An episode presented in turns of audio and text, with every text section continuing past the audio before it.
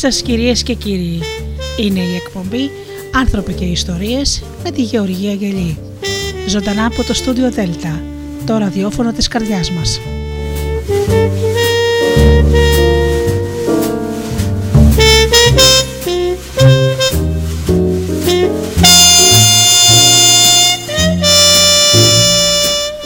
Αγαπημένοι μου φίλοι και πάλι μαζί Παρασκευή βράδυ όπως πάντα στις 8 με την εκπομπή «Άνθρωποι και Ιστορίες» πιστά από το 2013. Φίλοι μου λοιπόν αγαπημένοι, σας καλωσορίζω και στην σημερινή εκπομπή. Σήμερα θα μοιραστώ μαζί σας πολύ όμορφες, μικρές μικρές ιστορίες μίας ταλαντούχας και χαρισματικής κυρίας. Η Νίκη Μουσούλη λοιπόν ε, μας παραχώρησε ευγενικά ε, την συλλογή της με 23 μικρές ιστορίες. Όμως εδώ έχω να σας πω κάτι ξεχωριστό αγαπημένοι Η Νίκη μας γράφει μικρά διαμαντάκια, δηλαδή διηγήματα των 200 λέξεων. Και αυτό αγαπημένοι μου φίλοι σας πληροφορώ ότι είναι κατόρθωμα. Είναι τόσο δύσκολο να χωρέσεις τόσα βήματα σε 200 λέξεις που πραγματικά την συγχαίρω για αυτό της το ταλέντο. Είναι ένα νέο κορίτσι. Ε, έχει γράψει και άλλες ε, συλλογές. Εμένα μου παραχώρησε τις 23 μικρές ιστορίες. Θα διαβάσω λοιπόν αυτά τα μικρά της ε, διαμαντάκια να τη συγχαρώ πολλές πολλές φορές. Εγώ νίκη μου το μόνο που έχω καταφέρει με τώρα είναι να γράψω διήγημα των 500 λέξεων είναι πραγματικά δύσκολο να γράψεις λίγες λέξεις και βεβαίως ε, στη συνέχεια θα σας μοιραστώ μερικές ιστορίες της. Όμως ε, το θέμα της εκπομπής είναι τα στάδια της ανάπτυξης ενός ανθρώπου προς τον ολοκληρωμένο εαυτό. Αυτά λοιπόν σήμερα για το θέμα και να αρχίσω τις καλησπέρες. Καλησπέριζω λοιπόν φίλοι μου, εσάς όλους που πληκτρολογείτε www.studiodelta.gr και βρίσκεστε εδώ στη σελίδα του σταθμού. Να καλησπερίσω τους φίλους που μας ακούν από τις μουσικές σελίδες τις οποίες φιλοξενούμαστε όπως είναι το Live24. Επίσης, να καλησπερίσω και τους καλούς φίλους που μπαίνουν από το Google Play στο καινούριο μας Ape όπου βρίσκεται στην ενότητα ραδιόφωνο Ελλάδα FM τους φίλους που μας ακούν από κινητά και tablets, να καλησπερίσω τη Μαρία Γλαρέτζου που τόσο ευγενικά μας παραχώρησε την ωραία συνέντευξη, την Νίκη Μουσούλη για τις ωραίες της ιστορίες και φυσικά τους συνεργάτες μου, τον Τζίμι, την Αφροδίτη και την Ώρα. Ξεκινάμε με ένα ωραίο τραγούδι και αμέσως μετά με το θέμα μας, δηλαδή τα στάδια της ανάπτυξης, όπου μετά σε εναλλαγές θα ακούτε και τις ιστορίες. Πάμε λοιπόν.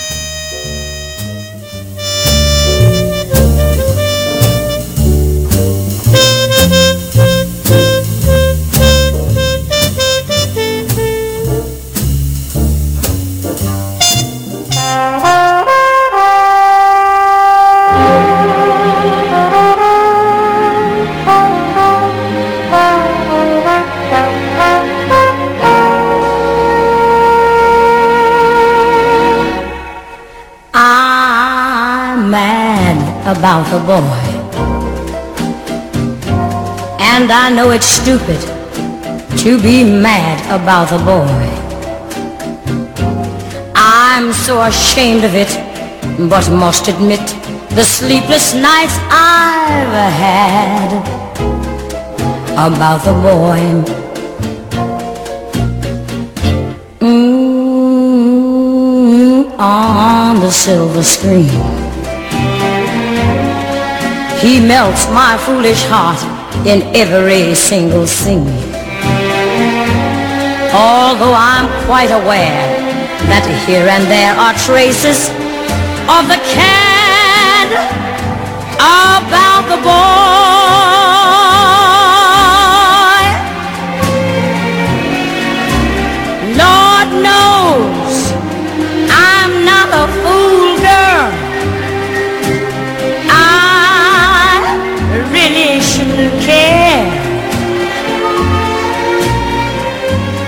Lord knows I'm not a schoolgirl who's in the flurry of her first affair.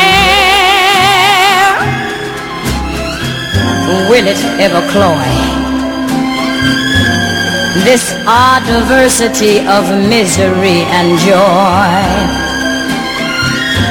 I'm feeling quite insane and young again, and all because I'm mad about the boy.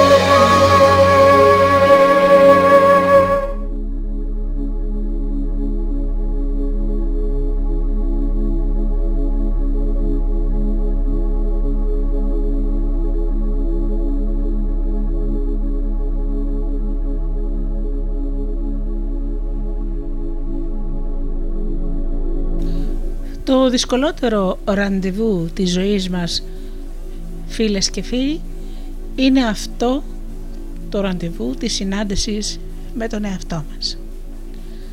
Κάπου οι συνθήκες της ζωής ίσως τα πρέπει και τα κουτάκια που μας έχουν συνηθίσει οι άλλοι για να μπαίνουμε χάνουμε στην πορεία της ζωής μας τον εαυτό μας αυτό το θαυμάσιο όνο και ίσως να είμαστε τυχεροί αν κάποτε το βρούμε μετά από προσπάθεια τον εαυτό μας, την ουσία μας, την καρδιά μας.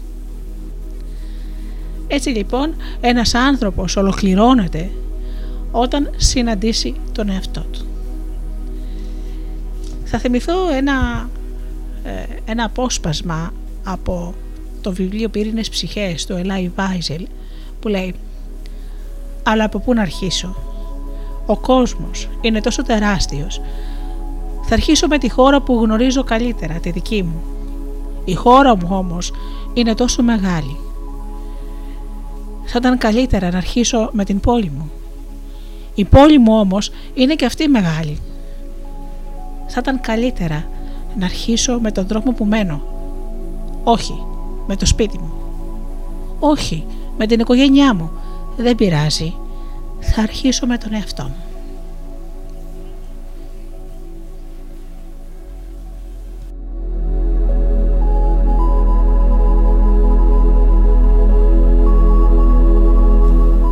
Στη γέννησή μας δίνεται το μεγαλύτερο δώρο, η ζωή. Και σαν πρώτο δώρο γενεθλίων μας ανοίγεται ένας φανταστικός κόσμος για να ζήσουμε. Το δώρο αυτό παρόλο που πολλές φορές ίσως υποτιμούμε και κακομεταχειριζόμαστε, θα είναι πάντα το πιο αληθινό και ανεκτήμητο απόκτημα. Κι όμως, όπως τόνισε ο Θωρό στο Βαλτέν, οι περισσότεροι από εμάς θα σεβαστούμε τόσο λίγο τη ζωή που θα φτάσουμε στο σημείο του θανάτου χωρίς να έχουμε ζήσει καθόλου. Ο Έριχ Φρόμ από την άλλη εξέφρασε αυτό το φόβο όταν παρατήρησε πως η μεγαλύτερη τραγωδία στη ζωή ήταν το γεγονός ότι τα περισσότερα ανθρώπινα όντα πέθαιναν πριν γεννηθούν ολοκληρωτικά. Η μητέρα και ο πατέρας μου γνώριζαν από ένστικτο ότι η ζωή και το να ζεις ήταν τέχνες που έπρεπε να δοξαστούν. Εξωτερικά έδειχναν να έχουν λίγους λόγους για γιορτές. Ήταν πάμπτωχοι Ιταλοί μετανάστες που προσπαθούσαν να φτιάξουν μια καινούρια ζωή σε μια ξένη χώρα, χωρίς φίλους. Δεν κατήχαν ούτε, τη γλώσσα ούτε την επιτίδευση για να προσαρμοστούν εύκολα στο νεοπιλεγμένο τους πολιτισμό, αλλά άρπαξαν την πρόκληση με γούστο, αυθαρμητισμό, αγάπη, πίστη και μια μεγάλη δόση χιούμορ βρήκαν ένα λιτό μέρος για να μείνουν που το έβαψαν ροζ με άσπρη μπορτούρα και που μέσα σε λίγους μήνες ζωντάνεψε ακόμη εντονότερα με τα λουλούδια του κήπου, τα εποχικά φρούτα και τα λαχανικά. Τα πουλιά ήταν τα πρώτα που δέχτηκαν στους καινούριους γείτονες, γιατί μπορούσαν πάντα να υπολογίσουν στον πατέρα μου για φρέσκο νερό και μερικούς σπόρους στο φτερωτό τους δρόμο. Από το ένα μέρος στο άλλο. Η μητέρα ήταν το γαστρονομικό αντικείμενο φθόνου όλων. Το νιότσι και τα ραβιόλια της έλειωναν στο στόμα μου σαν φούσκες μαρέγκας. Το ριζότο της αλαμιλανέζα και αλαπολέντα που ανακάτευε στοργικά, τόσο που έμοιαζε να είναι μια αιωνιότητα, ήταν αριστοτεχνικό. Το άρωμα του σκόρδου, της αντζούγας και του λαδιού που σιγόβραζαν με θόρυβο στην κατσαρόλα προκαλούσαν σιελόιρα σε ακτίνα μιλίων. Το έντοχνο τραγούδι της ήταν κλασικό. Τα μεγάλα και ήπια μάτια της ήταν γεμάτα αποδοχή. Ο πατέρας και η μητέρα δεν έγιναν διάσημοι ούτε επονίδιστοι στη ζωή τους. Ζούσαν την κάθε μέρα απλά, ξεκινώντας με ένα γιγάντιο φλιτζάνι καφέ με γάλα και καταλήγοντας με μία βόλτα χέρι-χέρι στη γειτονιά. Δέχονταν την τραγωδία και το θάνατο τόσο ζεστά όσο τη χαρά και τη γέννηση σαν να ήταν απλά η ζωή. Ήταν παντρεμένη πάνω από 60 χρόνια. Η μητέρα πέθανε στα 82 της και ο πατέρας στα 86. Η μητέρα ήταν σχεδόν τόσο όμορφη τον καιρό του θανάτου της όσο και την, με την δαντελένια αισθήτα στη φωτογραφία του γάμου της. Ο πατέρας ήταν λεπτός, ενεργητικός και ζωτικός μέχρι τα 86. Η τελευταία του επιθυμία όταν έμαθε το επικείμενο θάνατό του ήταν ένα σύντομο ταξίδι στην περιοχή της βόρειας ακτής του Σαν Φρανσίσκο όπου θα μπορούσε να απολαύσει τον ήλιο μέσα σε ένα μικρό κομμάτι της παλιάς Ιταλίας.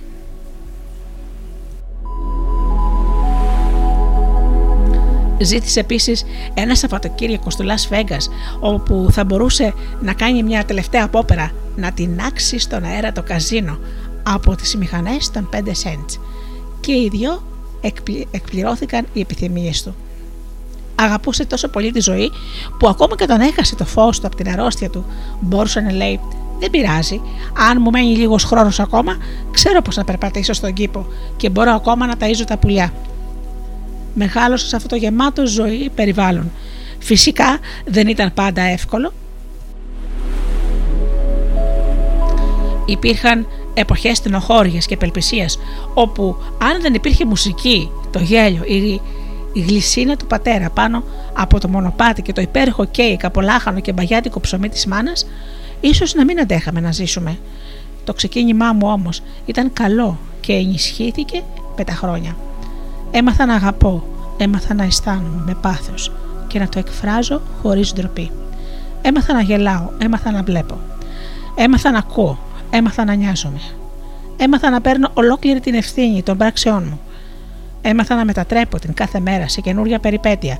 Έμαθα πως το να παίρνω από τη ζωή ήταν ένα προνόμιο και ότι το να δίνω στη ζωή τη μοναδικότητά μου ήταν η δική μου υπευθυνότητα. Ποτέ δεν μου πέρασε από τη σκέψη ότι η οικογένειά μου και εγώ είχαμε ένα ιδιαίτερο τρόπο ζωής. Ήταν απλώς ένα ζήτημα ολοκληρωμένης ζωής ως μοναδικά ανθρώπινα όντα που είμαστε. Καθώς μεγάλωνα δεν είχα ιδέα από επιλογή, ελεύθερη βόληση ή αυτοπραγμάτωση. Όπως εκείνη που ήταν γύρω μου, είχα αφήσει τον εαυτό μου να αγκαλιάσει τη ζωή και τα υπόλοιπα ήρθαν με φυσικό τρόπο.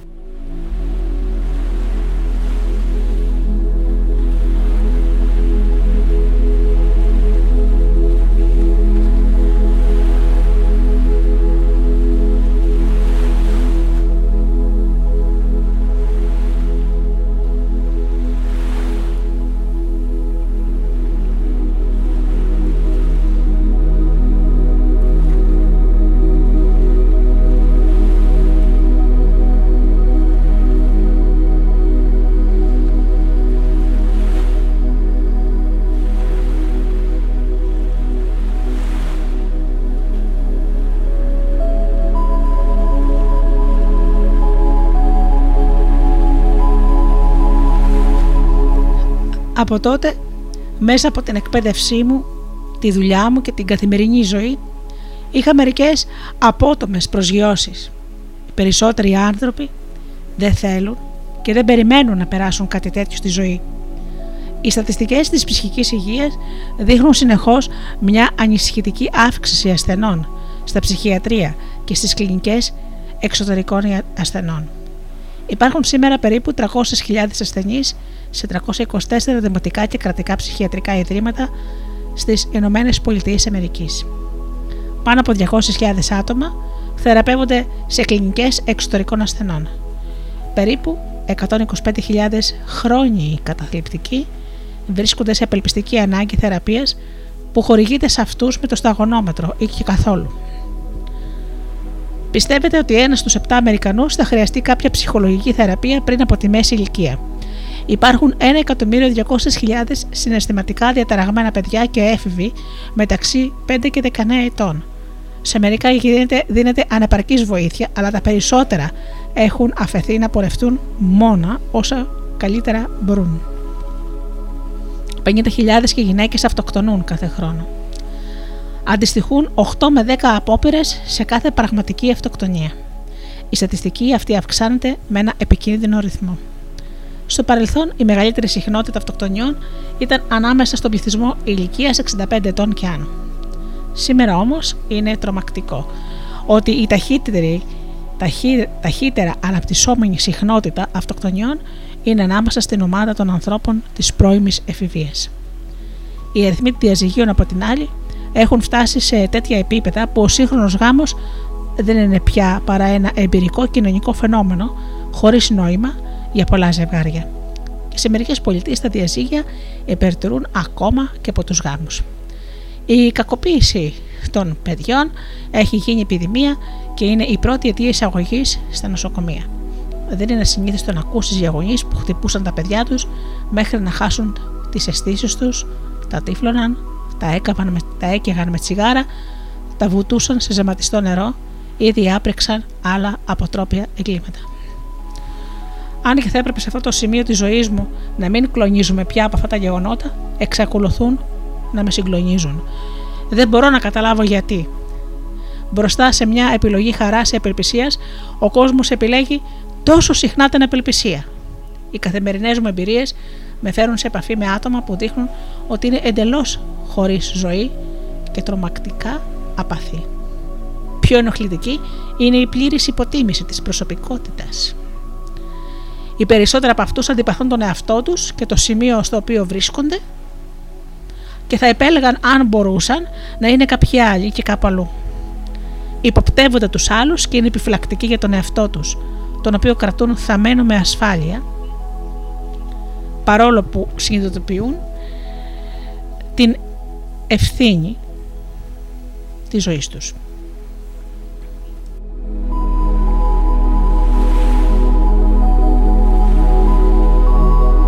Κι άλλοτε πάλι συνειδητοποιούν με οδύνη την παρουσία του. Φοβούνται να διακινδυνεύσουν. Δεν έχουν πίστη και χλεβάζουν την ελπίδα σαν μια ρομαντική ανοησία. Φαίνονται να προτιμούν να ζουν σε συνεχές άγχος, φόβο, θλίψη, είναι πολύ τρομαγμένοι για να ζήσουν το παρόν και σχεδόν ολοκληρωτικά ισοπεδωμένοι από το παρελθόν, εξαιρετικά κοινικοί, για να εμπιστεύονται και υπερβολικά καχύποπτοι για να αγαπούν. Μουρμουρίζουν αρνητικές και πικρές κατηγορίες για να ρίχνουν σε ένα άσπλαχνο Θεό στους νευρωτικούς γονείς ή στην άρρωστη κοινωνία που τους τοποθέτησε μέσα σε μια απελπιστική κόλαση, στην οποία αισθάνονται αβοήθητοι. Είτε δεν συνειδητοποιούν είτε δεν θέλουν να αποδεχτούν τις δυνατότητές τους και βρίσκουν καταφύγιο στους περιορισμούς. Οι περισσότεροι από αυτούς σκοτώνουν τον καιρό τους σαν από συνήθεια και ποτέ δεν φαίνονται να αναζητούν πιο βιώσιμες λύσεις στη μίζερη κατάστασή τους.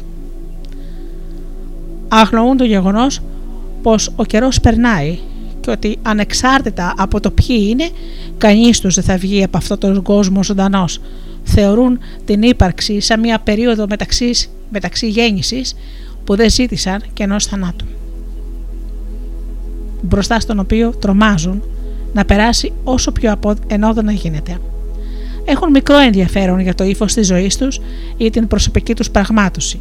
Εμπλέκονται σε τεράστιες οικοτολογίες για την μεταθάνατο ζωή, τη μετεμψύχωση και την επανασύνταξη της ενέργειας και αγνοούν την ουσιαστική πραγματικότητα. Ότι ζουν τώρα. Ότι έχουν μία ζωή να ζήσουν τώρα. Ότι αυτό που αποτελούν τώρα δεν είναι μόνο αυτό που υπάρχει, αλλά η βάση για αυτό με το οποίο πρέπει να δουλέψουν, δημιουργώντας τον εαυτό τους αύριο. Ότι μπορούν οποιαδήποτε στιγμή να αναγεννηθούν και να επαναπροσδιορίσουν τη ζωή τους για να ζήσουν στη γαλήνη, τη χαρά, την ανάγκη, την αγάπη.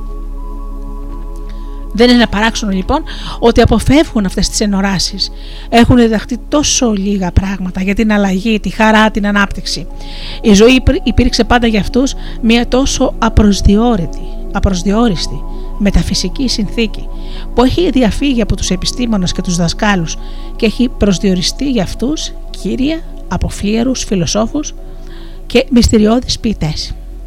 Τα φιλοσοφικά και ποιητικά συμπεράσματα, αν και εγωιτευτικά για κάποιους, για ένα διάστημα μοιάζουν σαν διφορούμενες ανοησίες που εξυπηρετούν πάνω απ' όλα τη σύγχυση και δεν φαίνονται να αντανακλούν τα σκληρά γεγονότα της ζωής. Τις περασμένες δεκαετίες η μελέτη της ανθρώπινης ζωής έχει πάρει μια καινούργια τροπή έχει γίνει το κύριο ενδιαφέρον των επιστημόνων της συμπεριφοράς και έχουν καταπιαστεί με την παρατήρηση και τον τρόπο ζωής, την ανθρώπινη συμπεριφορά όπως παρουσιάζεται στην καθημερινή πορεία της ζωής.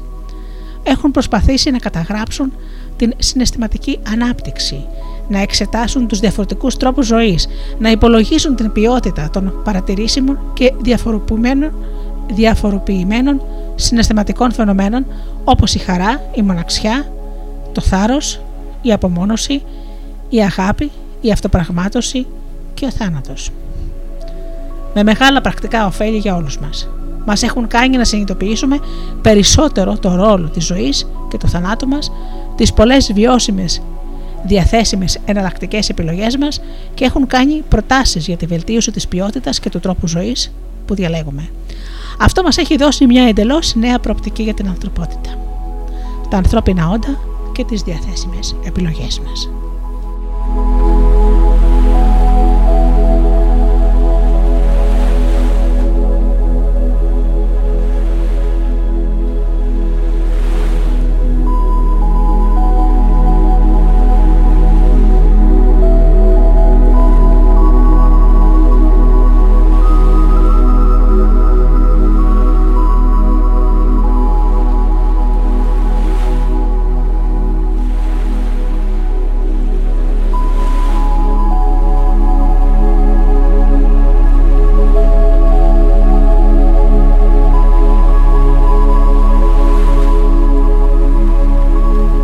Το σημείο κάνω ένα μικρό διάλειμμα από τα αποσπάσματα του βιβλίου «Προσωπικότητα και ολοκλήρωση» για να μοιραστώ μαζί σας δύο όμορφες ιστοριούλες της νίκης μας.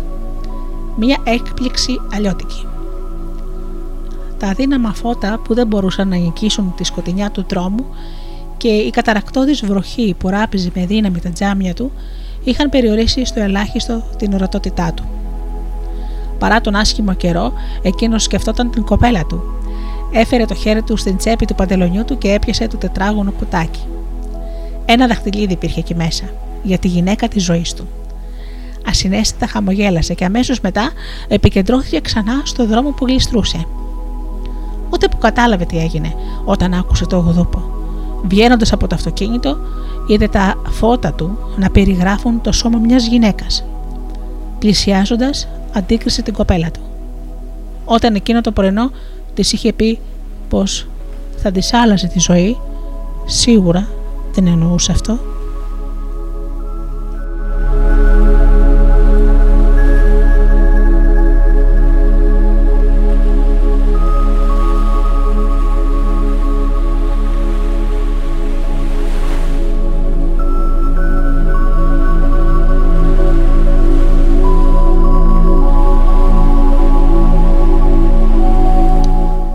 πλάσμα. Μέσα στο σκοτάδι το πυκνό, εκείνο το σκοτάδι που κατάπινε τα πάντα, ζούσε το πλάσμα με τα πύρινα μάτια. Εκείνο πάντα να επιτεθεί και να ξεσκίσει τον αντίπαλό του. Αυτή ήταν η μοναδική θρηλυκή περιγραφή του τέρατος που φιλούσε το αρχαίγον μαύρο δάσος που λεγόταν έτσι λόγω της ιδιαιτερότητας του χρώματος των δέντρων αλλά και της μόνιμης καταχνιάς που τα περιέβαλε. Εκείνος που θα το σκοτώσει ζωή και χρώμα στο, δάθος, στο δάσος θα δώσει και στην αιώνια δόξα θα ενδώσει, έλεγε η προφητεία. Όμως κανείς δεν ήταν άξιος να τα καταφέρει μέχρι τη μέρα που ένας Ρωμαλαίος πολεμιστής διάλεξε να αντιμετωπίσει το θηρίο. Έσφιξε στο ένα του χέρι το σπαθί και στάλω την ασπίδα και το χάραμα μπήκε στο δάσος. Και τότε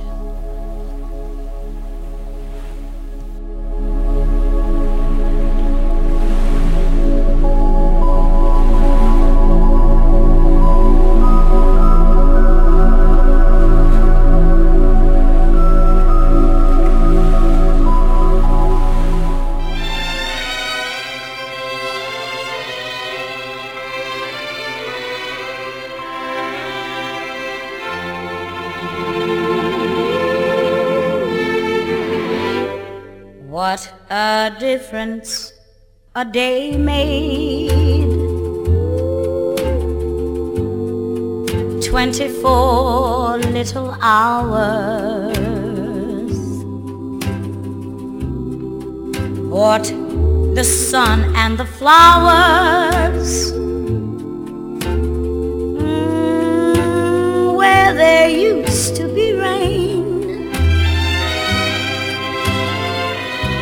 My yesterday was blue, dear. Today I'm a part of you, dear. My lonely nights are through, dear. Since you said you were mine. Difference a day makes. There's a rainbow before me. Skies above can't be stormy. Since that moment of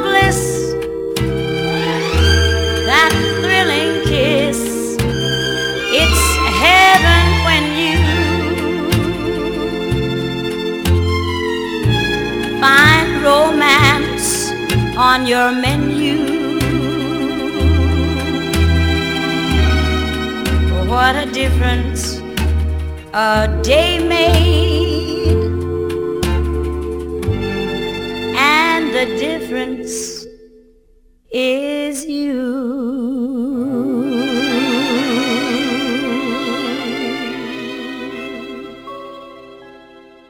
Birds flying high, you know how I feel. Sun in the sky, you know how I feel. Breeze drifting on by, you know how I feel. It's a new dawn, it's a new day. It's a new life for me, yeah. It's a new dawn, it's a new day. It's a new life for me. Ooh, ooh, ooh, and I'm feeling good.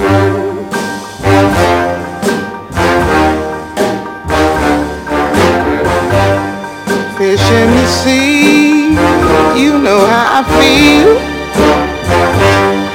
River running free, you know how I feel. Blossom on the tree, you know how I feel. It's a new dawn, it's a new day, a new life for me, and I'm feeling good.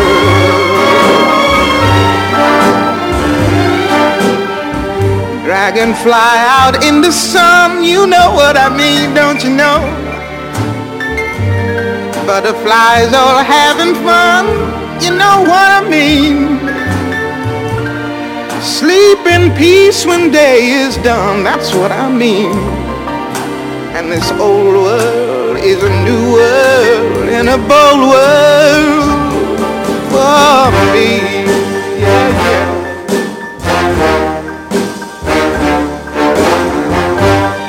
Stars, when you shine, you know how I feel. Scent of the pine, I feel. Oh, freedom is mine, and I know how I feel. It's a new dawn, it's a new day, it's a new life for me.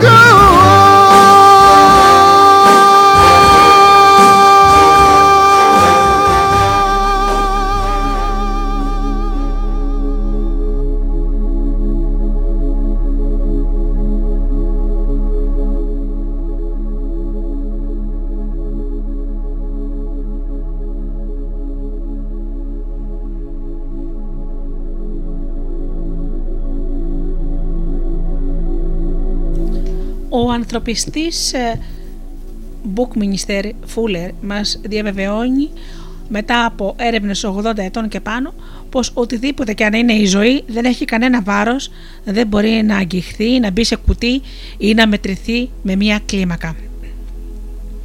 Η ζωή, αισθάνεται ο Φούλερ, δεν είναι βέβαια το φυσικό μας σώμα, γιατί μπορούμε να χάσουμε 20 κιλά και να είμαστε πάλι εμείς. Το σώμα, λέει, είναι βασικά νερό και έρημος. Πιστεύει ότι η ζωή είναι μια συνειδητότητα. Η συνειδητότητα για την οποία μιλάει περιλαμβάνει φυσικά πολύ περισσότερα πράγματα από την απλή κατανόηση. Τα ανθρώπινα όντα δεν είναι τόσο εξειδικευμένα όπως τα θελαστικά. Αυτό που μας κάνει μοναδικούς είναι ο εγκέφαλός μας που δεν μοιάζει με κανενός άλλου ζώου. Όντως. Οι κύριες λειτουργίες αυτού του εγκεφάλου είναι να ερμηνεύει, να διαφοροποιεί και να καταγράφει σημαντικά στοιχεία από το περιβάλλον. Τα αποτελέσματα αυτής της δραστηριότητας θα καθορίσουν σε τι θα ανατρέχουμε με τη σκέψη μας. Η σκέψη αναπτύσσεται από τις εμπειρίες που προσλαμβάνονται από τις αισθήσεις και από αυτές τις εμπειρίες δημιουργείται ο προσωπικός μας κόσμος. Όσο παραμένουμε συνειδητοί, βρισκόμαστε μέσα στη διαδικασία αφομοίωσης του περιβάλλοντος και μορφοποίησης της ζωής μας.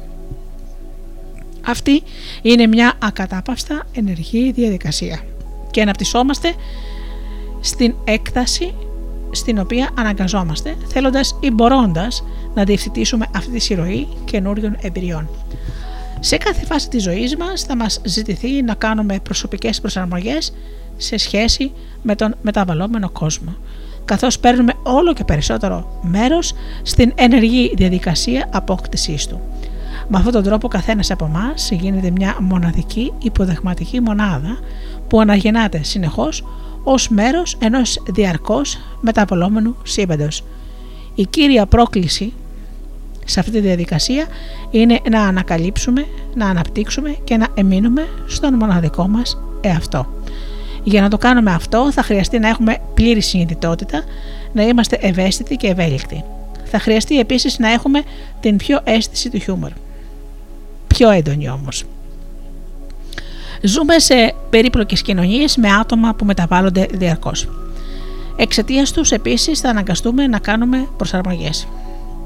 Θα βρούμε γονείς, φίλους, εραστές, ερωμένες που θα προσπαθούν να μας περιορίσουν και να μας παραμορφώσουν για χάρη της ευκολίας και της άνεσής τους και συνήθως στο όνομα της αγάπης. Θα ανακαλύψουμε λοιπόν ότι η κοινωνία μας μας πιέζει να υποταχθούμε στις ανάγκες της και προσπαθεί να μας συνθλίψει στα στενά της πλαίσια. Θα αντιληφθούμε ότι η εκπαίδευσή μας γεμίζει πολύ συχνά με άχρηστες γνώσεις, διδάσκοντάς μας τι θα μάθουμε, αντί να μας διδάσκει πώς να χρησιμοποιήσουμε αυτό που μαθαίνουμε. Θα αντιληφθούμε πως υπάρχουν ιδρύματα που προσπαθούν να μας κάνουν πλήση εγκεφάλου και να μας γεμίσουν φόβο, ενοχή και ντροπή. Δεν είναι λοιπόν παράξενο τότε που προβάλλουμε την αδυναμία να γίνουμε ο εαυτός μας γιατί αυτοί δεν θα το επιτρέψουν. Γίνεται φανερό γιατί ο φιλόσοφος και θεατρικός συγγραφέας Ζαν Πολ Σάρτρ στο μικρό του αριστούργημα και κλεισμένο των θυρών συμπέρανε ότι η κόλαση είναι η άλλη. Αυτή η πίστη στην αδυναμία μας ενισχύεται περισσότερο όταν μας ζητούν να εξετάσουμε την ιστορία της ανθρωπότητας, τις αξίες, τεχνολογία, τις θρησκευτικές θεωρίες, τα πολιτικά συστήματα. Τα αποτελέσματα αυτής της μελέτης προκαλούν μια θλιβερή εικόνα του εαυτού μας σαν άκαμπτα, εγωκεντρικά, ανίκανα και τρομοκρατημένα θύματα στο έλεος ανώτερων δυνάμεων από μας. Το παρελθόν μας έχει παράγει απίστευτες επιστημονικές ανακαλύψεις που μας έχουν επιτρέψει να επεκταθούμε στην ελευθερία του διαστήματος. Παρ' όλα αυτά, στη γη, εξακολουθούμε να έχουμε συγκρούσεις στους δρόμους και απαιτούμε βασική νομοθεσία προκειμένου να εξασφαλίζουμε τα απαιτούμενα στη ζωή και το δικαίωμα να ζούμε με αξιοπρέπεια. Η πιο βασική ανάγκη για να αντιληφθούμε ολόκληρο τον ανθρωπισμό μας. Ζούμε σε ένα πολιτικό σύστημα που επέρεται για την εκλεπτισμένη στάση του και αφοσίωση στην οικουμενική ειρήνη και ελευθερία. Διαθέτουμε όμως ένα παρελθόν που αποκαλύπτει πως δεν είμαστε πιο ειρηνικοί, αθώοι ή αντιμιλιταριστές από τα πολιτικά συστήματα που φοβόμαστε και καταδικάζουμε. Και εμείς επίσης έχουμε παίξει ένα ενεργό ρόλο στον πιο αιμοσταγή αιώνα της καταγραμμένης ιστορίας. Η μελέτη της πρόσφατης θρησκευτικής ιστορίας δεν έχει προκαλέσει πιο αισιόδοξα συμπεράσματα. Βρίσκουμε ένα τεράστιο αριθμό ατόμων που αισθάνονται εγκαταλειμμένοι και αποξενωμένοι από το Θεό και τις εκκλησίες και τις μάζες των παραπλανημένων ζηλωτών τους που έχουν κατορθώσει να θεωρητικοποιήσουν την απάθεια, το μίσος, την προκατάληψη, το φόβο, τη βία, ακόμα και τη μαζική δολοφονία, σαν να ήταν θέληση Θεού. Από αυτή την θλιβερή ιστορική προοπτική ανθρώπινων όντων και τα ιδρύματα που έχουν δημιουργήσει δεν είναι παράξενο ότι πρέπει να ψάξουμε σε πρόσωπα έξω από εμάς για να βρούμε μία ελπίδα για το μέλλον. Μας έχουν πει ότι αποτύχαμε και ότι θα συνεχίσουν να αποτυγχάνουμε. Μερικοί φιλόσοφοι και επιστήμονες μας προειδοποίησαν ακόμα και για την επερχόμενη εξαφάνιση. Μας βεβαίωσαν ότι στην καλύτερη περίπτωση είμαστε άρρωστοι και χωρίς ελπίδα και ότι μπορούμε, με μεγάλη, ε, ότι μπορούμε να έχουμε μεγάλη ανάγκη βοήθειας. Έχουμε ξαναγκαστεί να συμπεριφορόμαστε σύμφωνα με ένα ιατρικό μοντέλο που δηλώνει ότι η αποτυχία να λειτουργήσουμε εντελώς ως ανθρώπινα όντα οφείλεται στην παθολογία από την οποία πρέπει να θεραπευτούμε. Έχουμε χαρακτηριστεί ότι βρισκόμαστε σε ένα μαγκανοπήγαδο, ότι κινούμαστε κυκλικά μην πηγαίνοντας πουθενά. Αν δεχτούμε αυτή την εικόνα του ανθρώπου, είναι αμφίβολο ότι θα μπορέσουμε ποτέ να αποκτήσουμε τη δύναμη να ανοικοδομήσουμε συναισθηματικά, σωματικά και οικολογικά ερήπια που έχουμε δημιουργήσει. Είναι αμφίβολο αν θα μπορέσουμε να αποκαταστήσουμε ποτέ την πίστη στην ανθρώπινη αξιοπρέπεια. Φαίνεται πιο πιθανό πως δεν θα μπορέσουμε να αποφύγουμε την ίδια μας τη συντέλεια. Είμαι ολοκληρωτικά πεπισμένος ότι σήμερα έχουμε παρκή γνώση και κατανόηση της δυνατότητας της προσωπικότητας να εξαφανίσει το μίσος, το φόβο, τον πόνο, την πείνα, τον πόλεμο, την απελπισία. Δεν είμαστε δέσμοι του παρελθόντος μπορούμε να ξεκινήσουμε από εκεί που βρισκόμαστε. Είμαστε παρκεί. Δεν υπάρχουν άλλοι να κατηγορήσουμε. Καθένας από εμά είναι ο άλλος. Αν εξετάσουμε προσεκτικά τη συμπεριφορά, ανακαλύπτουμε συνήθως ότι η συναισθηματική ανικανότητα, η απάθεια, η έλλειψη κατανόησης και η αντίσταση για αλλαγή που βλέπουμε σε άλλους είναι στην πραγματικότητα δική μας. Είμαστε εκείνοι Δημιουργούμε την ιδιωτική μας παγίδα και δεν καταλαβαίνουμε ότι αυτό είναι δικό μας κατασκεύασμα. Όταν τα πράγματα δεν γίνονται, είμαστε εμείς που δεν τα έχουμε κάνει. Όταν υπάρχει παρεξήγηση, είναι επίσης δική μας. Όταν είμαστε σε κατάσταση συναισθηματικής οδύνη ή έντασης, είμαστε εμείς που έχουμε διαλέξει να βρισκόμαστε εκεί. Αν δεν ταιριάζουμε με αυτό που είμαστε, είμαστε εμείς που δεν αλλάζουμε και γι' αυτό πρέπει να υποφέρουμε την ανυπαρξία μας. Αυτή δεν μπορούν να μας διδάξουν ή να μας αλλάξουν, μόνο εμείς μπορούμε να το κάνουμε. Αυτοί δεν μπορούν να μας φέρουν γαλήνη και χαρά. Τα συναισθήματα αυτά είναι αποκλειστικά δικά μας. Ο κόσμος του φόβου, της χαράς ή των δακρύων είναι ένας πολύ ιδιωτικός και προσωπικός κόσμος. Αυτοί δεν μπορούν να μας πραγματώσουν. Μόνο εμείς μπορούμε να δεχτούμε την πρόκληση να είμαστε ο ολοκληρωμένος ανθρώπινος εαυτός μας. Μόνο εμείς μπορούμε να αγκαλιάσουμε τον εαυτό μας και να ξεκινήσουμε πάλι. Μόνο εμείς μπορούμε να αποφασίσουμε ότι θέλουμε να ζήσουμε εντελώς ανθρώπινα. Η γνώση ότι εμείς φτιάχνουμε τη ζωή μας δεν είναι καινούργια. Κι όμως, οι περισσότεροι από εμάς θα το αρνηθούν. Γιατί αν το δεχτούν, θα αναγκαστούν ίσως να αλλάξουν. Ίσως προέρχεται από τη γνώση του ακατανόητου εαυτού. Ίσως να πρέπει να αναλάβουμε την τρομακτική αβέβαιη και απαιτητική αναζήτηση για την πραγμάτωσή του και ίσως τελικά να πρέπει να σταματήσουμε να κατηγορούμε τους άλλους και να πάρουμε πάνω μας ολόκληρη την ευθύνη για τη ζωή μας. Δεν υπάρχει αμφιβολία πως είναι πολύ ευκολότερο να δεχτούμε τους εαυτούς μας όπως έχουμε αποκονιστεί απελπισμένοι, ανίσχυροι, ητοπαθείς, ανίκανοι να αντιληφθούμε την ανάγκη της πραγμάτωσης.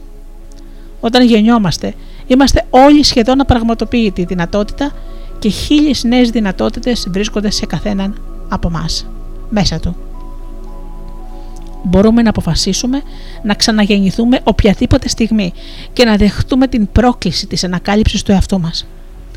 Ο κόσμος, επίσης, είναι στο μεγαλύτερο μέρος του απαραγματοποιητή δυνατότητα, προσβλέποντας σε εμά για την πραγμάτωσή του. Η αποκάλυψη κάθε προσώπου και του κόσμου μέσα από τον οποίο ζούμε είναι η ελάχιστη αξίωση της ύπαρξής μας, ο κύριος σκοπός της και η μόνη της ελπίδα. Η ευθύνη λοιπόν είναι δική μας η παράληψη οποιοδήποτε από εμάς να γίνει ένα ολοκληρωμένο κομμάτι του συνόλου, ανεξάρτητα από το ποιοι είμαστε ή πού μπορεί να βρεθούμε, θα είναι μία δυνατότητα που θα χαθεί για πάντα. Αξίζουμε στο βαθμό στον οποίο πραγματώνουμε διαρκώς ως μοναδικά άτομα κάθε στιγμή της ζωής μας. Ο στόχος αυτός είναι ανέφικτος, μοιάζει με ανέφικτος και εξωπραγματικός ένα ρομαντικό ιδανικό. Η πραγμάτωση ενός ιδανικού μπορεί να αποβεί απογοητευτική γιατί σημαίνει ότι ασχολούμαστε κύρια με κάτι ακατάληπτο, μια αυταπάτη.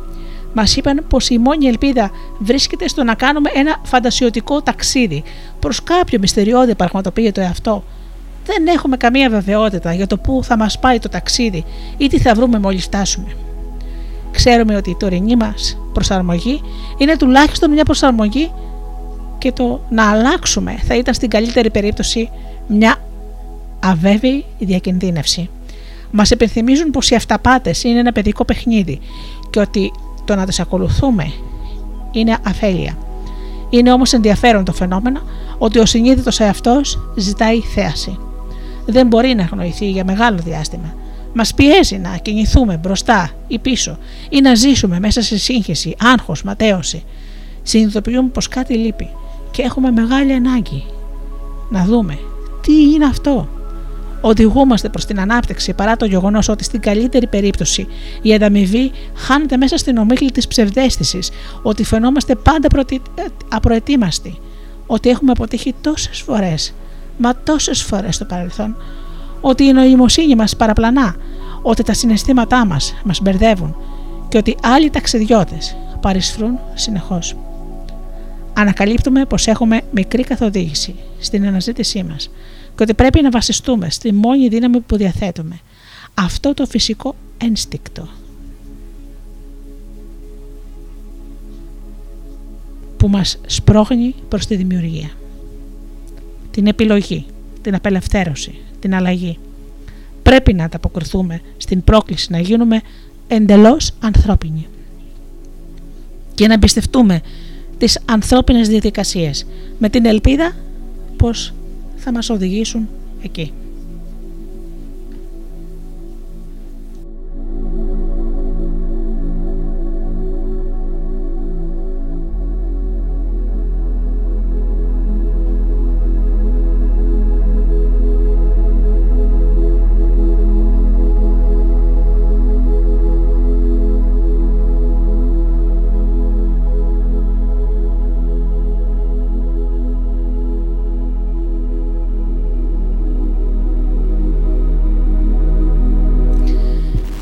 Πάμε λοιπόν τώρα να ακούσουμε δύο ακόμα διαμαντάκια της ε, Νίκη Μουσούλη.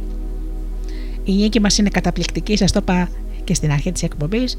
Ένα νέο κορίτσι γεμάτο ενθουσιασμό, ε, πολύ δυνατή πένα, ένα αξιαγάπητο πλάσμα. Πάμε λοιπόν. Ο καπετάν θαλασσοδαρμένος.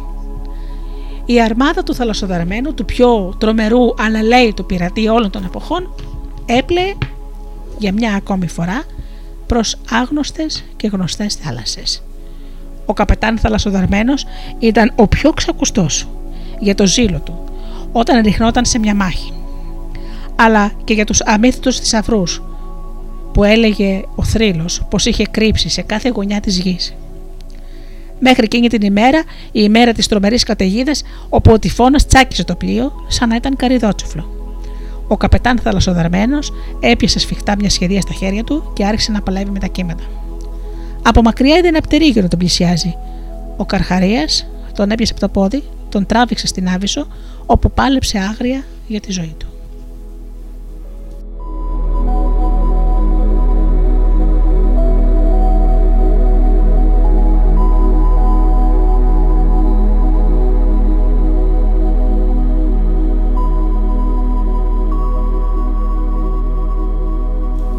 Το κουτί της ηρεμίας.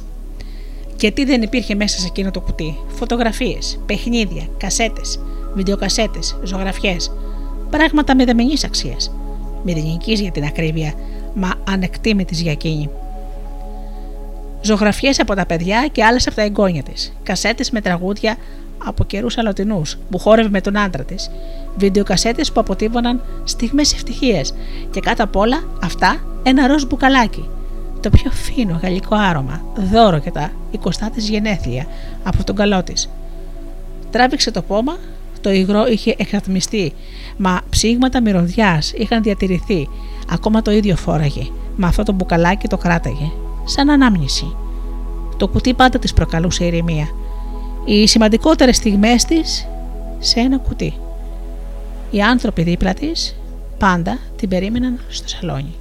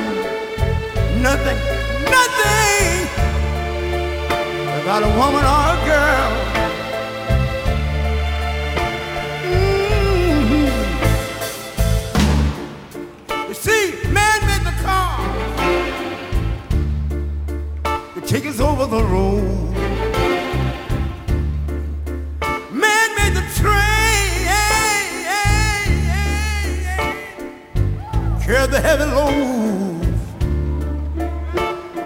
Man Made me delight lights that take us out of the dark. And man made me the boat for the water. Like my Bible said, no.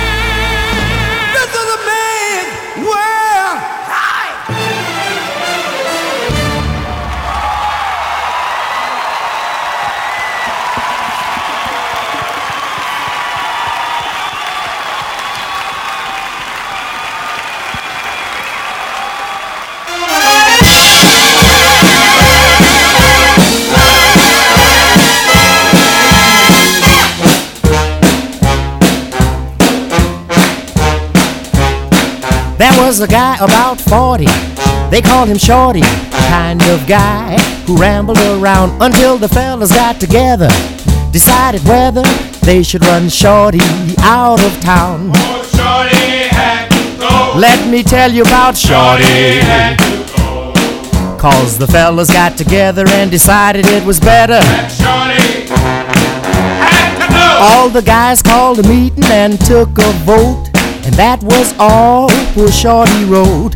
They wanted satisfaction, so they went into action and ran poor Shorty out of town. Oh, Shorty had to go. Let me tell you about Shorty. had to go.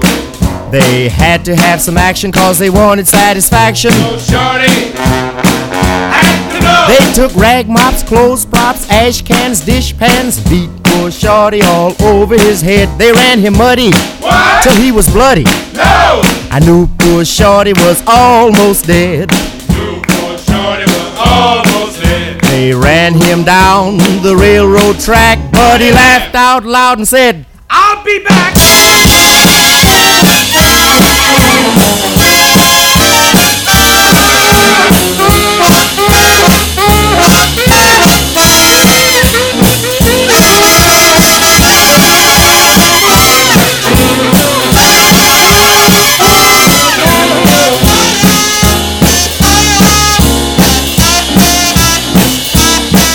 All the gals call on their pals to get enough dough to bring Shorty back. They had a rally Where? out in the alley. Yeah! They took up dollars in a croaker sack. Took up dollars in the Kroger sack. Now the guys in town shake their heads in pity.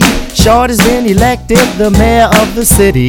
He told them when they ran him down the railroad track, he said, I'll be back in a Cadillac. Said Shorty wasn't coming back? Who said Shorty wasn't coming back? Ran down the railroad track. He said, I'll be back in a Cadillac. Fishtail.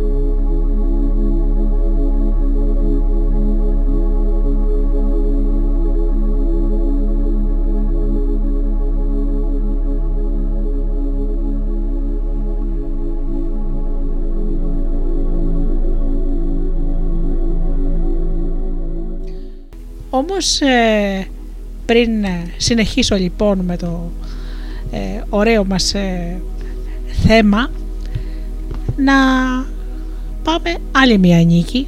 Νίκη Μουσούλη λοιπόν. Ο καθρέφτης. Υπήρχε κάποτε στα πολύ παλιά χρόνια ένας καθρέφτης αλλιώτικος από τους άλλους.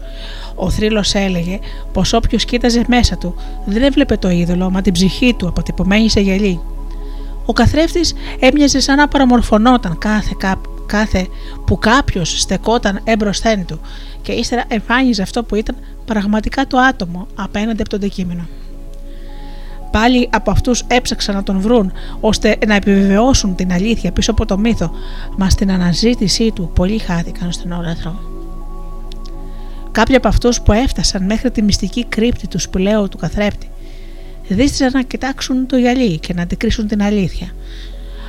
Αργότερα η αλήθεια και ο μύθος μπλέχτηκαν και ο θρύλος έγινε παραμύθι από αυτά που έλεγαν τα παιδάκια.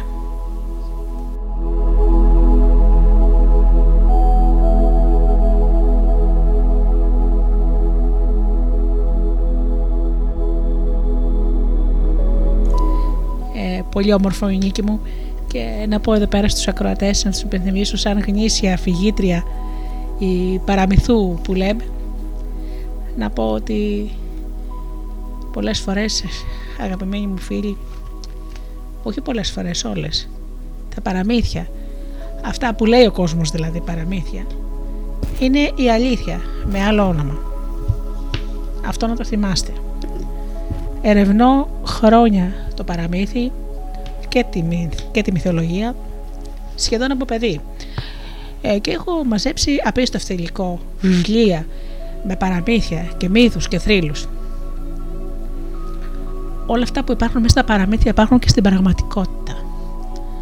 Μόνο που οι παλιοί το στολίζανε με διάφορα σύμβολα και νομίζουμε ότι αυτά είναι παραμύθια. Όμως αν ψάξεις βαθιά μέσα δεν είναι παραμύθια, είναι η αλήθεια. Λοιπόν, άλλο ένα μικράκι της Νίκης Μουσούλη Don't worry, be happy. Hey, ψήτη μικρή, μη φοβάσαι, δεν είσαι μόνη. Θυμάσαι που είχαμε ξαναμιλήσει όταν ήσουν πεντάχρονο; Τώρα στα 18 είμαι πάλι εδώ.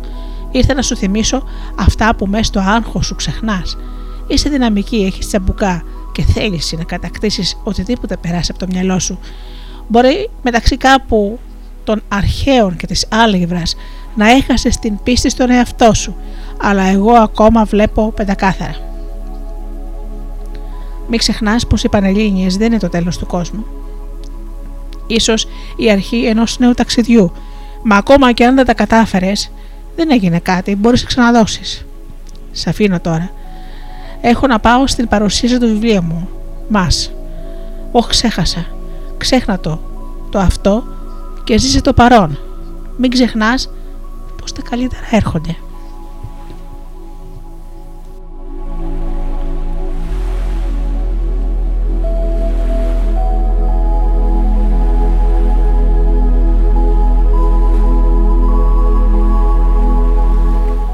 Η άποψη του Ζακ για το στάδιο της ζωής στο έργο του Σέξπιρ, του Σέξπιρ όπως αγαπάτε είναι μάλλον φαρμακερή και μισήκακη αλλά πολύ ευθυγραμμισμένη με το γοητευτικό διαστευλωμένο χαρακτήρα του. Φυσικά δεν πρέπει να παραδεχτούμε παρά λίγα από όσα λέει. Ωστόσο υπάρχουν και άλλοι τρόποι για να εξετάσουμε τα στάδια της ζωής ο φυσιολόγος ίσως θα μελετήσει από την πλευρά της φυσικής, ορίμανσης και ανάπτυξης, ο ψυχολόγος από την πλευρά της εξέλιξης της προσωπικότητας, ο νευρολόγος από την πλευρά της κινητικής λειτουργίας και ούτω καθεξής.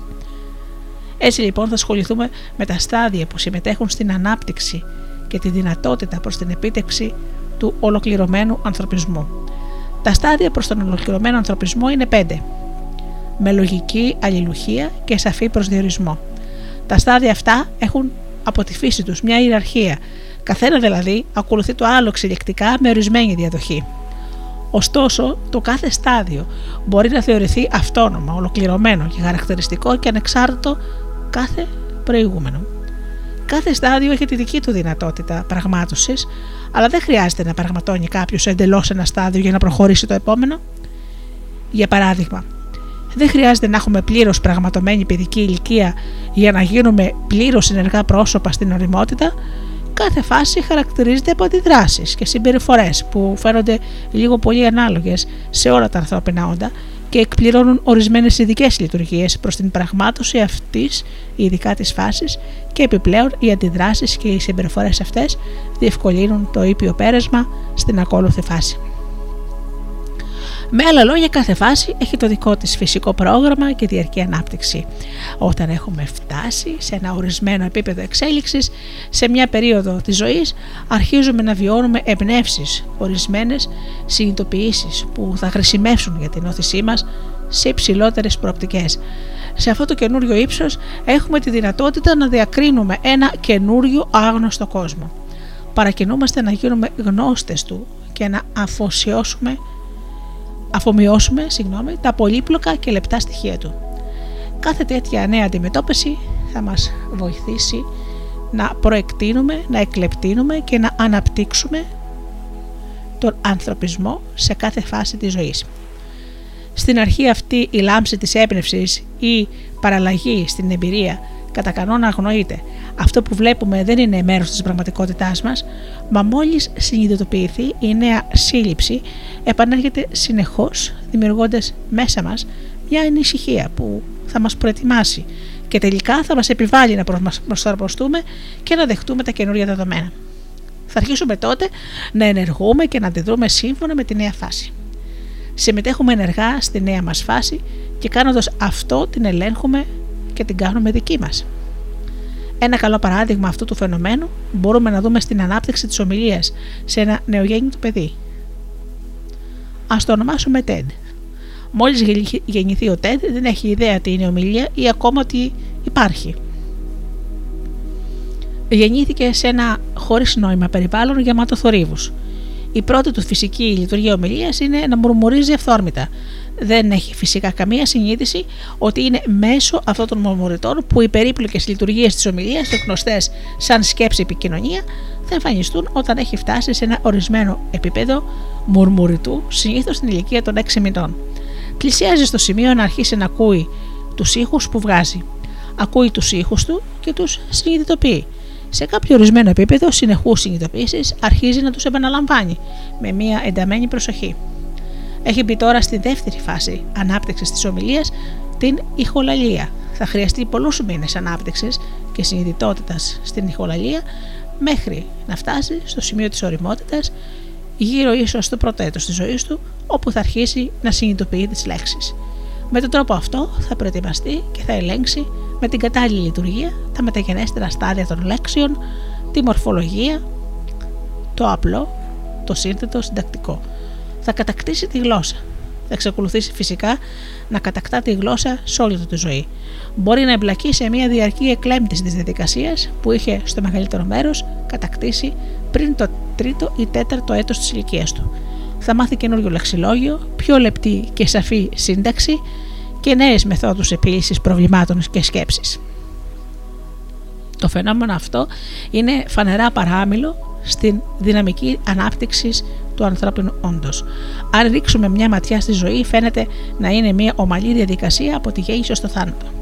Αν όμως κοιτάξουμε πιο προσεκτικά, μπορούμε να δούμε καθαρά πως η φαινομενικά ομαλή συνέχεια δεν ήταν στην πραγματικότητα ούτε ομαλή ούτε συνεχής, αλλά μάλλον τραυματική και διακοπτόμενη από έντονες και συχνά βίαιες περιόδους. Ξεκινήσαμε λοιπόν ως παράξενα βρέφη, τελείως εξαρτώμενα από τους άλλους ανθρώπους για την ίδια μας τη ζωή. Φαίνεται πως είναι ομαλή διαδικασία.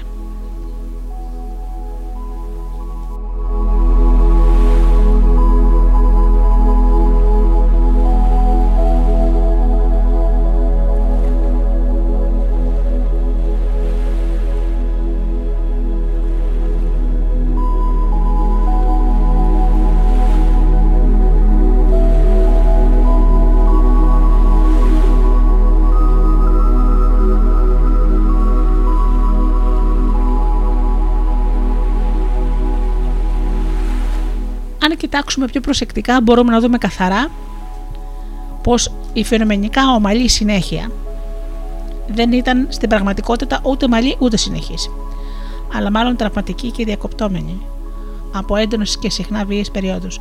Ξεκινήσαμε ως παράξενα βρέφη, τελείω εξαρτώμενα λοιπόν από τους άλλους και την ίδια μας τη ζωή. Στην εφηβεία αγωνιζόμαστε για την επιλογή να κάνουμε την εμφάνισή μας, είτε σαν αντίγραφο οποιοδήποτε άλλο, ή να πλάσουμε ένα νέο πρόσωπο και έτσι να καθορίσουμε το προσωπικό μας. Πεπρωμένο. Έχοντας πάρει τη δεύτερη απόφαση, προχωρήσαμε στην οριμότητα, όπου έπρεπε να προσαρμοζόμαστε με το συνεχώς αναπτυσσόμενο εαυτό μας και τη θέση μας σε ένα διαρκώς μεταβαλλόμενο σύμπαν. Κάπως σίγουροι με το δυναμικά αναδυόμενο εαυτό μας, φτάσαμε στο σημείο για στενές σχέσεις, ζευγάρωμα και αναγνωρίζοντας την ανάγκη να ξεπεράσουμε την μοναξιά, δημιουργώντας μια βαθιά και γεμάτη νόημα σχέση με κάποιον άλλον. Αποφασίσαμε να το κάνουμε αυτό, ακόμα και εγκαταλείποντας ένα μέρος του εαυτού μας κατά τη διαδικασία. Φτάνουμε τέλος σε μια ηλικία στην τελική φάση πραγμάτωσης, προτού η ζωή όπως ξέρουμε τελειώσει. Οι κύριες λοιπόν φάσεις ανάπτυξης προς τον ολοκληρωμένο ανθρωπισμό είναι βρεφική ηλικία, παιδική ηλικία, εφηβεία, οριμότητα, οικειότητα και γύρας.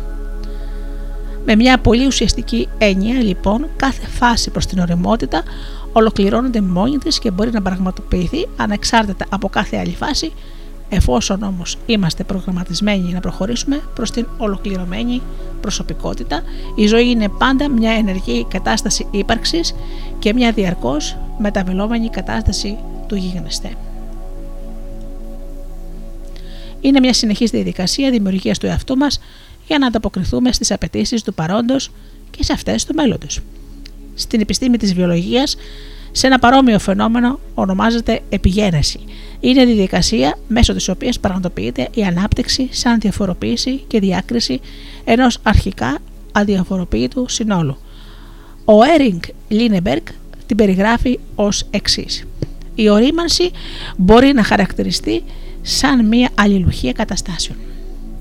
Σε κάθε κατάσταση, ο αναπτυσσόμενος οργανισμός έχει την ικανότητα να δεχτεί ορισμένα δεδομένα προς την επεξεργασία. Διαλύεται και ανασυντήθεται με τέτοιο τρόπο που εξελίσσεται σε μια νέα κατάσταση.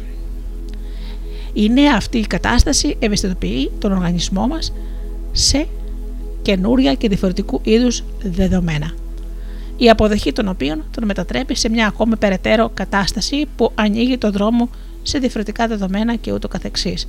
Είναι η ιστορία της εμβριολογικής εξέλιξης παρατηρήσιμη στη μορφοποίηση του σώματος, όπως επίσης και σε ορισμένες πλευρές της συμπεριφοράς.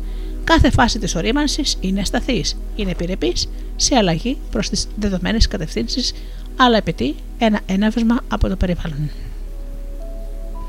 Ο ψυχολόγος Έρικ Έριξον είχε καθορίσει τις βασικές συγκρούσεις και τους μετασχηματισμούς στην εξέλιξη της ανθρώπινης προσωπικότητας από τη βρυφική ηλικία μέχρι τα γεράματα. Χρησιμοποιώντας αυτή τη θεωρία, διατύπωσε μια επιγενετική θεωρία ανάπτυξης της προσωπικότητας. Παρατήρησε ότι υπήρχε μια γενική βάση για την εξέλιξη της προσωπικότητας και, όπως, και πως αυτοί αναδύονται τμήματα έχοντας κάθε τμήμα μια χρονική περίοδο ιδιαίτερης κυριαρχίας μέχρι να αναδεθούν όλα τα τμήματα για να σχηματιστούν σε λειτουργικό σύνολο. Περιέγραψε λοιπόν αυτά τα τμήματα ως γενικές φάσεις, όπου κατά τη διάρκεια κρίσιμων περιόδων της εξέλιξης εμφανίζονται ορισμένα γνωρίσματα το εγώ.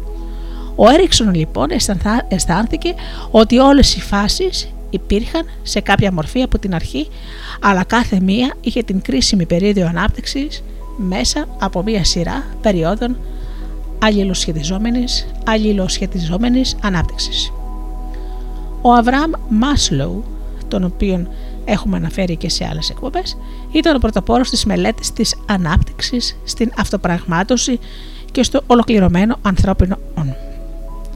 Απομόνωσε και μελέτησε ένα είδος παρόρμησης σε ολόκληρη τη ζωή που φαινόταν να σπρώχνει το άτομο προς την κατεύθυνση της ανάπτυξης σε ολοκληρωμένο άνθρωπο. Βρήκε ότι μέσα από αυτές τις φάσεις της ζωής, μια ισχυρή δύναμη προωθεί τα ανθρώπινα όντα προς την ενότητα της προσωπικότητας για να γίνουν πιο ολοκληρωμένα όντα. Συμπέρανε λοιπόν ότι ο άνθρωπος επιδεικνύει με τον δικό του τρόπο μια ποιήση προς όλο και μια πιο ολοκληρωμένη ύπαρξη, όλο και μεγαλύτερη τέλεια πραγμάτωση του ανθρωπισμού του, ακριβώς με τη φυσική επιστημονική έννοια που μπορούμε να πούμε ότι μια βελανιδιά πιέζει προς την κατεύθυνση του να γίνει δρύς ή ότι μια τίγρης μπορεί να παρατηθεί ότι πιέζει προς το να είναι τυγρίσια ή ένα άλογο να είναι προς το αλογίσιο. Σε τελευταία ανάλυση ο άνθρωπος δεν έχει διαμορφωθεί μέσα στον ανθρωπισμό ούτε έχει διδαχτεί να είναι ανθρώπινος. Ο ρόλος του περιβάλλοντος είναι τελικά να το επιτρέψει ή να τον βοηθήσει να πραγματώσει τις ανθρώπινες του δυνατότητες και όχι τις περιβαλλοντολογικές δυνατότητες. Το περιβάλλον δεν του δίνει δυνατότητες και ικανότητες, τις έχει σε στοιχειώδη ή εμβριακή μορφή, όπως ακριβώς έχει εμβριακά χέρια και πόδια. Και η δημιουργικότητα, ο αυθορμητισμό, η ατομικότητα, η ευθυντικότητα, η φροντίδα για τους άλλους, η ικανότητα να αγαπάει, η επιδίωξη της αλήθειας είναι εμβριακές δυνατότητες που ανήκουν στο βιολογικό του είδος, ακριβώς τόσο όσο και τα χέρια, τα πόδια, ο εγκέφαλος και τα μάτια του. Το μεγαλύτερο λοιπόν ενδιαφέρον του Μάσλο ήταν η εξερεύνηση και η ανάπτυξη του μοναδικού ολοκληρωμένου κατανοητού ανθρώπινου όντω. Τα αντικείμενα που επέλεξε για μελέτη ήταν γενικά ηλικιωμένοι άνθρωποι που είχαν ήδη περάσει τις περισσότερες φάσεις της ζωής τους και είχαν πετύχει φανερά στη διαδικασία ζωής ως όρεμα πρόσωπα. Μελέτησε την αυτοπραγμάτωση κύρια ως μία τελική φάση. Φυσικά υπάρχει θαυμασμός στην παρατήρηση και τη μελέτη των προσώπων που έχουν φτάσει σε μεγάλη ηλικία έχοντας μεγάλο βαθμό, σε μεγάλο βαθμό κατανοήσει την υπόστασή τους. Όλοι έχουμε γνωρίσει τέτοιους ανθρώπους, άτομα που ζουν όπως μας περιγράφει ο Μάσλου, σε ικανότερη αίσθηση της πραγματικότητας, μεγαλύτερη ευρύτητα αντιλήψεων, αυτορμητισμό, την πιο στέρεα ταυτότητα, μεγαλύτερη αντικειμενικότητα, δημιουργικότητα, πιο δημοκρατική νοοτροπία όπως επίσης και μεγαλύτερη ικανότητα να αγαπούν. Για μένα το να ζει κανείς ολοκληρωμένα σε κάθε φάση είναι πραγματική πρόκληση. Βρίσκεται στη δυνατότητά μας να ζούμε τη ζωή μας και να πραγματώνουμε τον εαυτό μας κάθε στιγμή, ζώντας κάθε στιγμή και κατανοώντας την ολότητά της. Ο κόσμος έχει μια διαφορετική άποψη και γι' αυτό ένα διαφορετικό νόημα και σκοπό σε κάθε στιγμή της ζωής του. Είναι φανερό για παράδειγμα ότι η αγάπη που μαθαίνει κάποιος στην παιδική ηλικία είναι ριζικά διαφορετική και έχει μικρή σχέση με αυτή που βιώνει ο όριμος άνθρωπος. Το ίδιο συμβαίνει με την εξάρτηση, την πίστη, την ηθική και την υπευθυνότητα. Κάθε φάση εμπεριέχει τις δικές της μοναδικές σημασίες, απαιτήσεις, δυνατότητες. Μπορούν να πραγματοθούν μόνο αν κάθε φάση βιώνεται και κατανοείται πλήρως. Το ζήτημα λοιπόν είναι όχι μόνο τι σημαίνει να είσαι ένας ολοκληρωμένος ενήλικας, αλλά πιο ειδικά τι συνιστά ένα ολοκληρωμένο παιδί, έφηβο, ενήλικα, εραστή και υπερήλικα. Η σημασία και η εξέταση αυτών των ζητημάτων είναι ο σκοπός μας.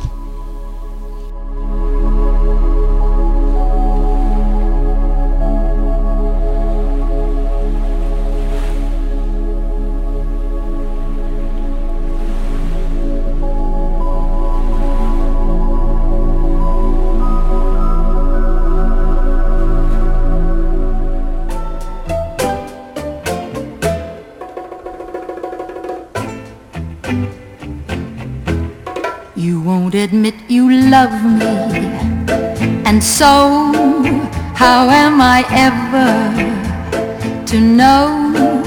You always tell me, perhaps, perhaps, perhaps. A million times I've asked you, and then I ask you over again. You only answer,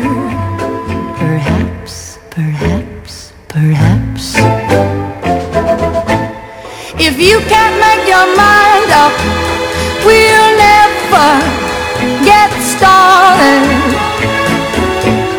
And I don't want to wind up being parted, broken hearted. So if you really love me, say yes. But if you don't, dear, confess. And please don't tell me. Perhaps, perhaps,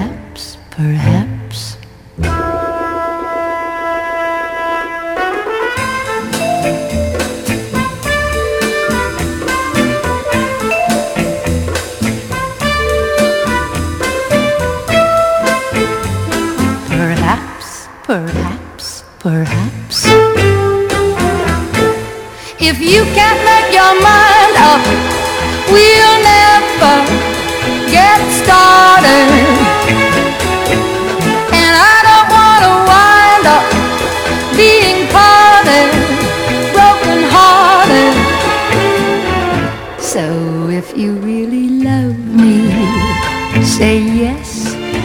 But if you don't, dear, confess. And please don't tell me. Perhaps, perhaps,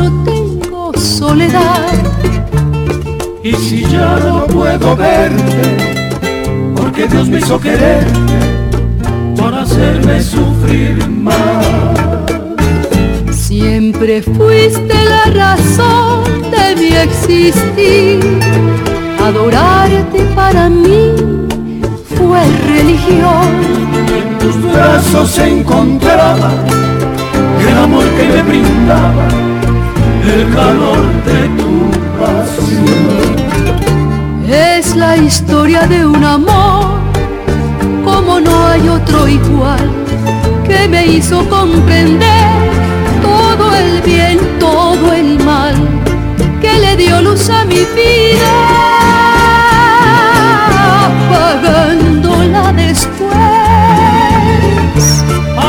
qué noche tan oscura,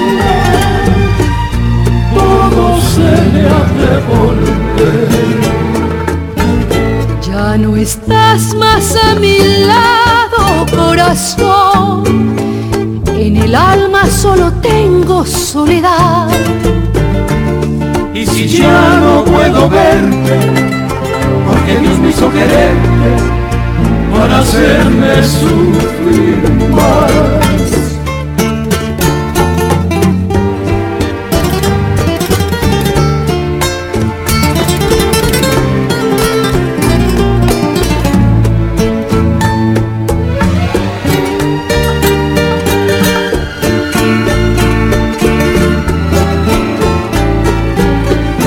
Es la historia de un amor como no hay otro igual me hizo comprender todo el bien, todo el mal que le dio luz a mi vida,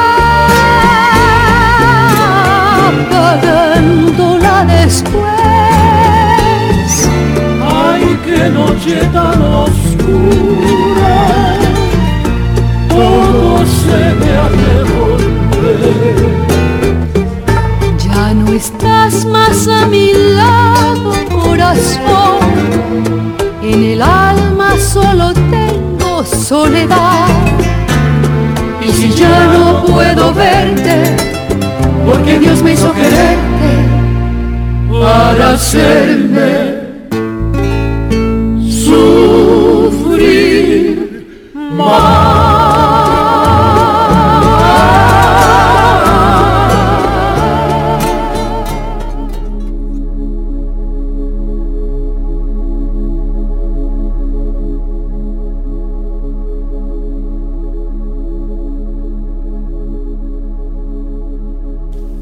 το σημείο να επενθυμίσω κι εγώ τα δικά μου. Λοιπόν, το καινούριο μου κανάλι στο YouTube είναι με το όνομά μου, στα αγγλικά όμως, Georgia Angeli ε, και η σελίδα μου www.angeligeorgia.gr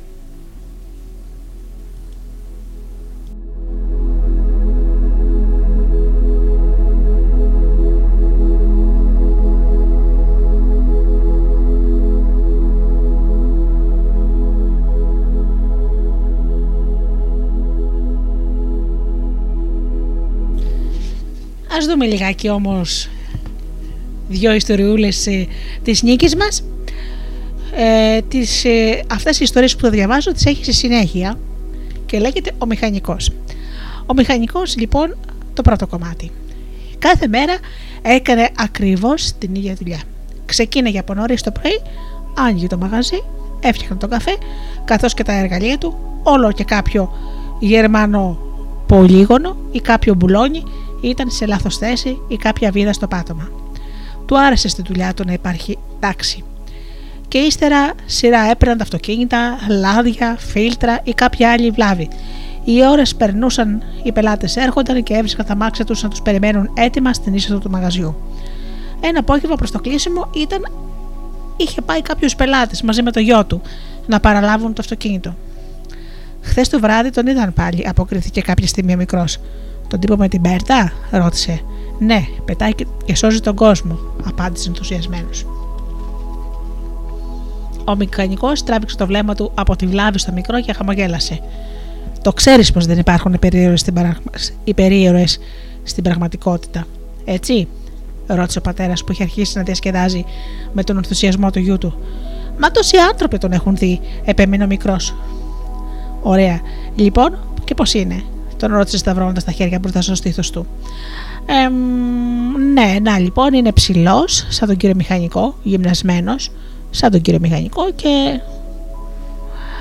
Θα αρχίσει λίγο το αμάξι. Θέλετε να πάτε μία βόλτα και να έλθετε σε λίγο, τους διέκοψε λιγάκι απότομα ο μηχανικός. Ελάτε, έλα, έλα, Πάμε να αφήσουμε τον κύριο μηχανικό να κάνει τη δουλειά του, συμφώνησε ο πατέρας του μικρό, τραβώντας απαλά το χέρι του παιδιού του. Ο μηχανικός αμογέλασε καθώς τελείωνε τη βλάβη, σκεπτόμενος την περιγραφικότητα και το χαρούμενο πρόσωπο του παιδιού κατά την εξιστόρησή του. Κοίταξε δεξιά και αριστερά στους δρόμους που πλαισίωσαν το μαγαζί του, ώστε να βεβαιωθεί πως κανένα αδιάκριτο βλέμμα δεν ήταν εκεί. Έβαλε τα χέρια του στο κάτω μέρος του αυτοκινήτου, έδωσε όθηση με τα πόδια του και άρχισε προσεκτικά να παίρνει ύψος λίγο-λίγο σιγά σιγά. Ζυγίζοντας το βάρος του αυτοκινήτου, πέταξε ελάχιστα μέτρα πιο κάτω και λίγα δευτερόλεπτα αργότερα το όχημα ήταν στην είσοδο του, του καταστήματος έτοιμο για την παραλαβή από τον ιδιοκτήτη του. Κανείς δεν έμαθε πως ο αναβατήρας στο μηχανουργείο του ήταν από καιρό χαλασμένος, ούτε το άλλο μυστικό του μηχανικού, το πιο ηρωικό.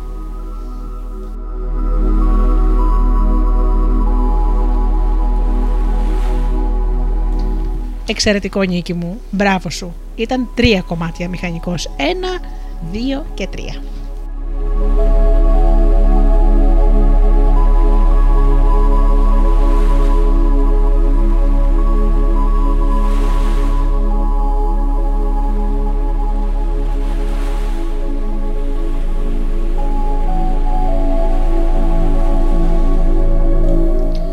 Ο έρωτας λοιπόν αγαπημένοι μου φίλοι Πώς θα μπορούσα λοιπόν να τον αφήσω απ' έξω; Για να δούμε λοιπόν για τον έρωτα. Σε κάποιο κομμάτι του Ισόμνια, αϊπνία δηλαδή του Χένρι, του Χένρι Μίλλερ, γράφει «Οι βούδες και οι χριστοί γεννιόνται ολοκληρωμένοι. Ούτε να ζητούν, ούτε δίνουν αγάπη, γιατί είναι η ίδια αγάπη. Εμείς όμως που γεννιόμαστε ξανά και ξανά, πρέπει να ανακαλύψουμε το νόημα της αγάπης, πρέπει να μαθαίνουμε να βιώνουμε την αγάπη, όπως το λουλούδι βιώνει την ομορφιά.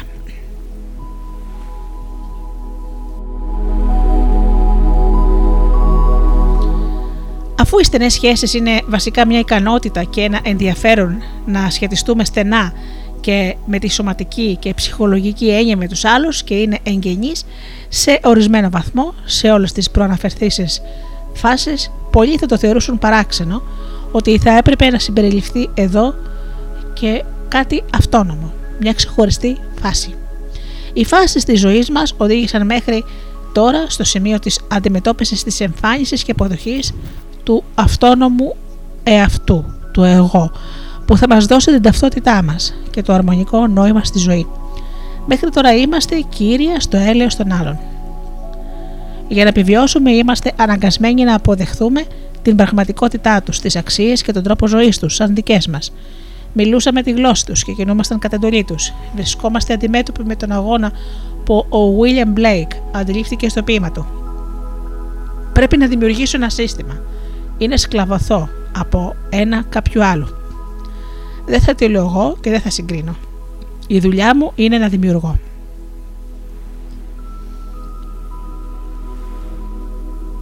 Με την απόφαση αυτή φτάνουμε στην πρώιμη οριμότητα και αναλαμβάνουμε την ευθύνη να δημιουργήσουμε ένα καινούριο από μέχρι τώρα πρόσωπο.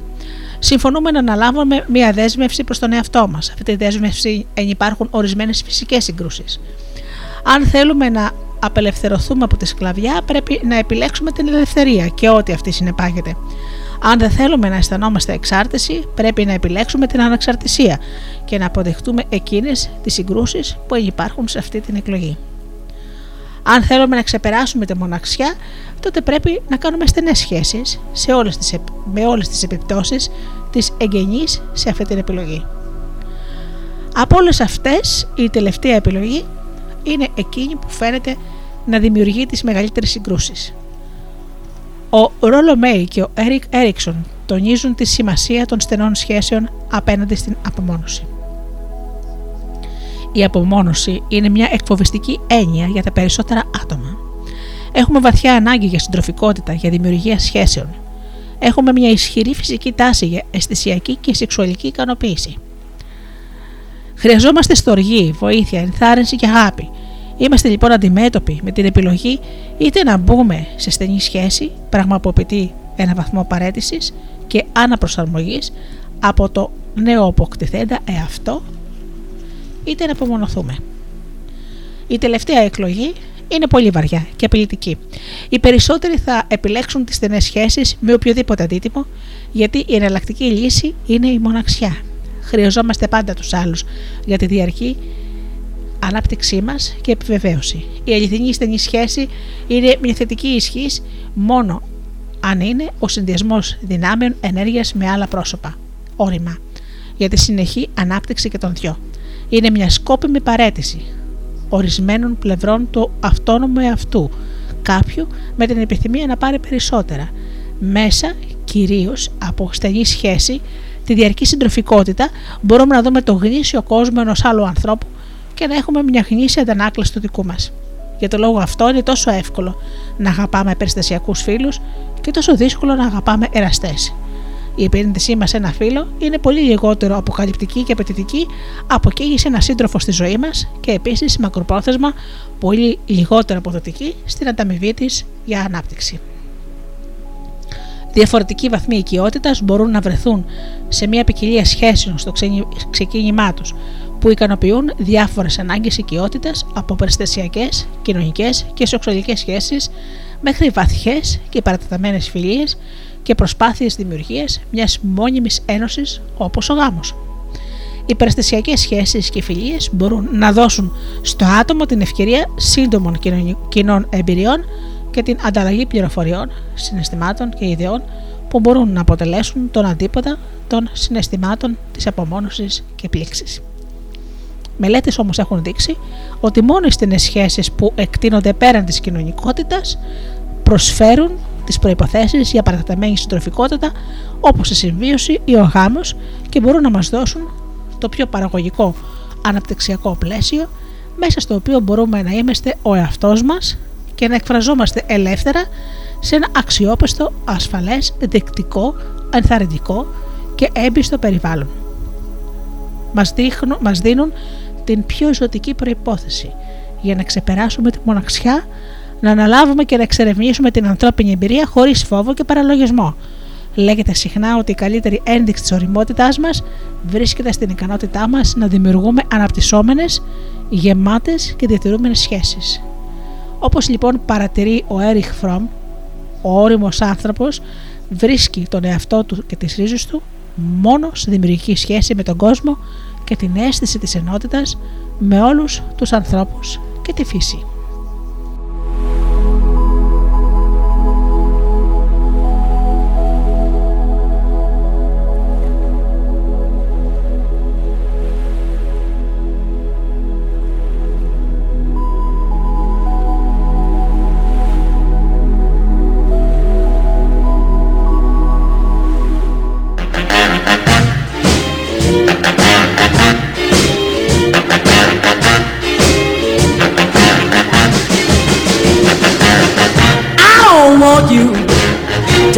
Slave. I don't want you to work all day, but I want you to be true. And I just wanna make love to you, love to you, ooh, love to you. All I want to do is wash your clothes to keep you indoors. There is nothing for you to do but keep me making love to you. Love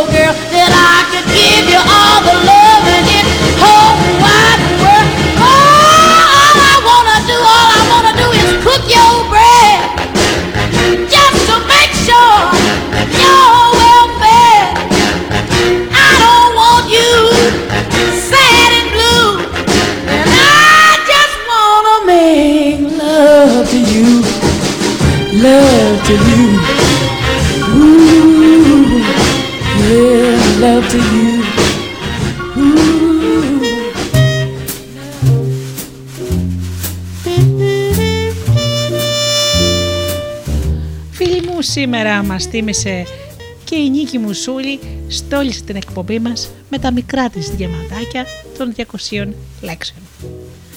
Αυτό που υπόσχομαι εγώ σε εσάς είναι να γίνομαι όλο και καλύτερη και να σας κρατώ συντροφιά Παρασκευές στις 8 το βράδυ όπως πάντα.